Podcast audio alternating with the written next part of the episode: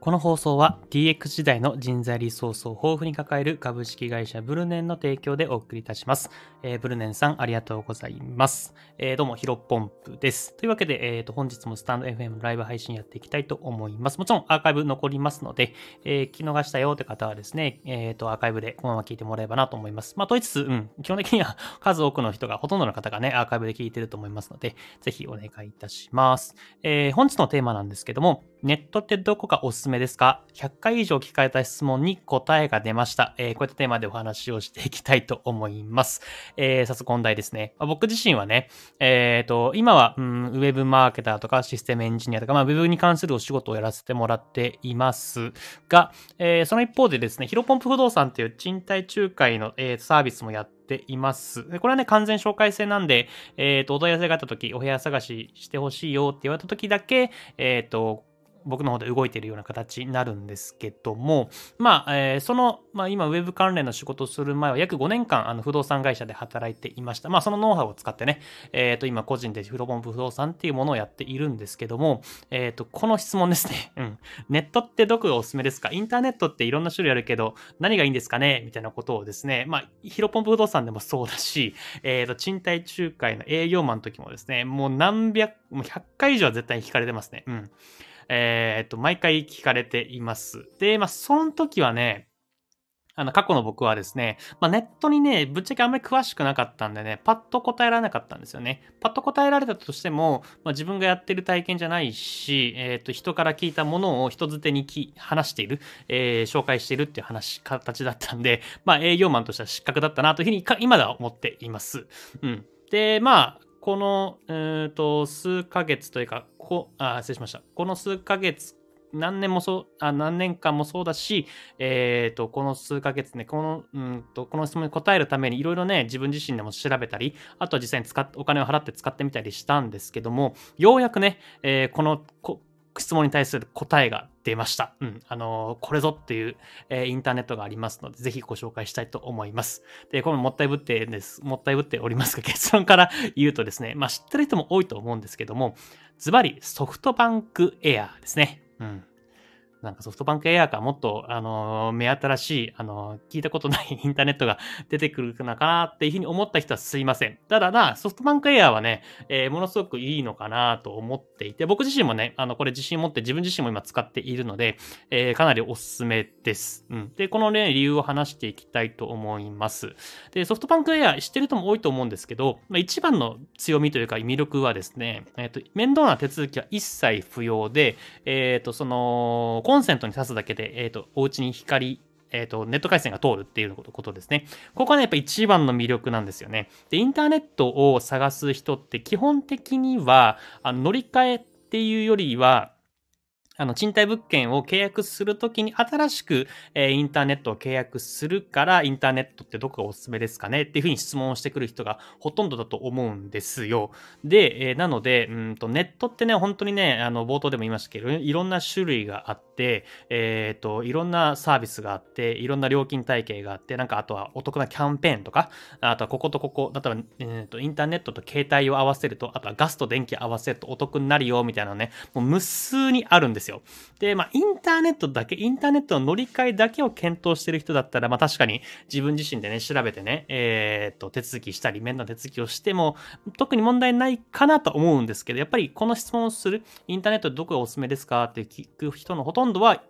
同じく賃貸物件、まあ、物件、親探しと並行で、このインターネットを探してる人が多いんじゃないかなと思います。なので、えっ、と、このネット、あ、すみません。コンセントに挿すだけでネットが通じるってめちゃめちゃ楽なんですよね。なので僕はものすごくおすすめをしています。うん。あの、ね、自分の、なんか、自分で調べるのはどんなに、あの、苦痛でも、あの、どんなにめんどくさくても、あの、全然へっちゃらだよ。むしろ自分で調べて一番最安値だったり、えー、一番ネット回線が早いものだったり、えー、そういったものを見つけるのが好きだよって人はね、ソフトバンクエアじゃなくてもいいと思うんですけど、うん、やっぱり基本的にはこの質問してくるってことは、やっぱり楽して、えっ、と、いいネット回線を選びたいというところで、えっ、と、聞いてくる人が多いと思いますので、まあ、ぜひこのソフトバンクエアっていうのはですね、ものすごくいいなと思っています。で、まあ、このソフトバンクエアをね、お勧めすると、えっ、ー、と、まあ、ホームルーターっていうやつですね。ホームルーターうんと、その、中にはですね、まあ、否定的な意見を持つ人もいると思うんですね。一番多いのはですね、まあ、ホームルーター、あーと、だから、あの、ネットに挿すだけだから、直接光回線から、えー、回線をつないでるわけじゃないので、ネット回線遅いでしょっていう人もたまにいるんですね。で、これ確かにね、数年前、僕がまあ、現役のえっ、ー、と、不動産会社で正社員やってる時だったら確かに遅いっていう意見はね、たまに耳にしてたんですけど、今はね、やっぱりね、技術が発達してそんなに遅くないんじゃないかなと思います。えっ、ー、と、まあ、しっかりと、あのね、高い位置、ベランダの窓に近いところに、えー、高い位置にホームルーターを置けばですね、5G、僕の今家でも 5G つながりますので、えっ、と、かなりここはね、改善されてるんじゃないかなと思います。うん。あの、本当に繰り返しになっちゃいます。3年前とかね、確かにお客さんの中ではソフトバンクエア使ってるけど、たまにちょっと遅いんですよね、みたいなことを、え、言っていて、まあそういうイメージがあるからこそ、今でも、うん、こういったソフトバンクエアって遅いんじゃないの？っていうふうな否定的な意見を持つ人多いと思うんですけど、これ全然ね、えっ、ー、と、僕自身は快適に使わせてもらっています。で、ヒロポンプそんなネット使ってないんじゃないの？っていうふうに思う人も もしかしたらいるかと思うんですけど、僕はね、ゴリゴリ、えっ、ー、と、えっ、ー、と、なんだっけ、フルリモートでやったりしていますし、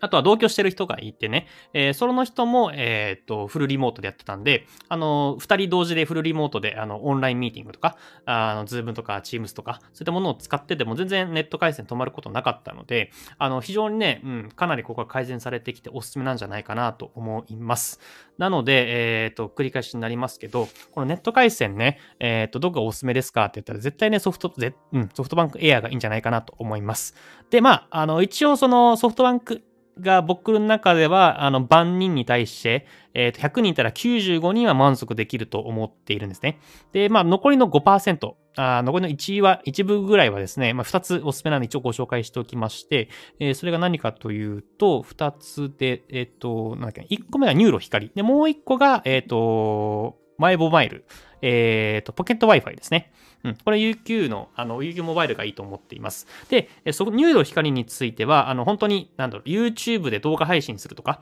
あの、ネット回線命っていう人は、あの、本当に、もうプロ中のプロ、あの e スポーツとか、えー、プロゲーマーの本当にプロ中のプロの人は確かにソフトバンクエアだと物足りない部分も多分あると思いますので、まあ、ここはね、もうね、国内最速の NURO 光がいいんじゃないかなと思います。ただ、 NURO 光はね、あのご存知の人も多いと思うんですけど、マンションによっては開設ができないんですよね。さっきでも言ったようにソフトバンクエアだったら、えっ、ー、と、建物関係なくコンセントがあれば、えっ、ー、と、ネット回線通すことができますので、えっ、ー、と、ネット回線がどこでも入ると。ただ、 NURO 光については建物によっては、えー、オーナーさんの許可を得ないといけなくてあったりするので、ここはね、やっぱりハードルがあるんですよね。で、基本的にやっぱりオーナーさんって、あの言ってしまうと、あのご老人というか、ご老人というか、お年寄りの方、高齢者の方が多いので、こういう、なんか、 NURO 光開設してもいいですか？って言っても、やっぱり通じなくて、えー、やっぱりまあ、建物を傷つけられるみたいなことを思われるので、やっぱり断れるケースがほとんどです。まあ、なので、 NURO 光やってみたいけど、なかなかね、えっ、ー、と、うまくいかない、交渉がうまくいかないっていうことも、えー、たくさん今まで僕の中でお客さんのね、えー、でもやってきましたので、えっ、と、断れてしまったというケース、多々聞いておりますので、これやっぱりハードルあるんじゃないかなと思います。で、ポケット Wi-Fi については僕ね、えっと数年前、まあ数年前というか、あの本当にソフトバンクエアの前は 6, 6年間ぐらい、えー、使っていました。やっぱりね、ポケット Wi-Fi もあのソフトバンクエアと同じで技術の発達によって、基本的には、うんと回線スピード遅くならないとか、うん、遅くならないし、快適に使えるんですけど、まあ、たまにちょっとね、あの使いすぎると、あの遅くなるっていう事象があったので、うん。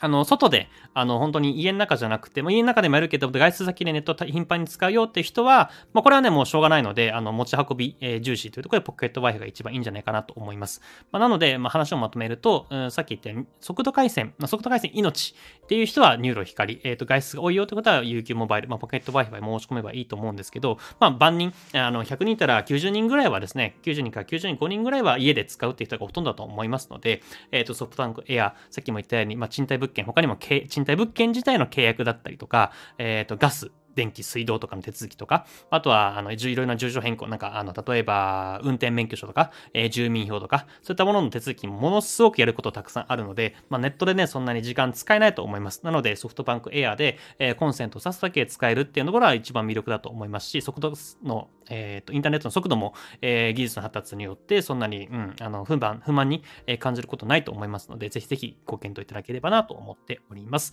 それでは、えー、本日の話以上となります。失礼します。お疲れ様でした。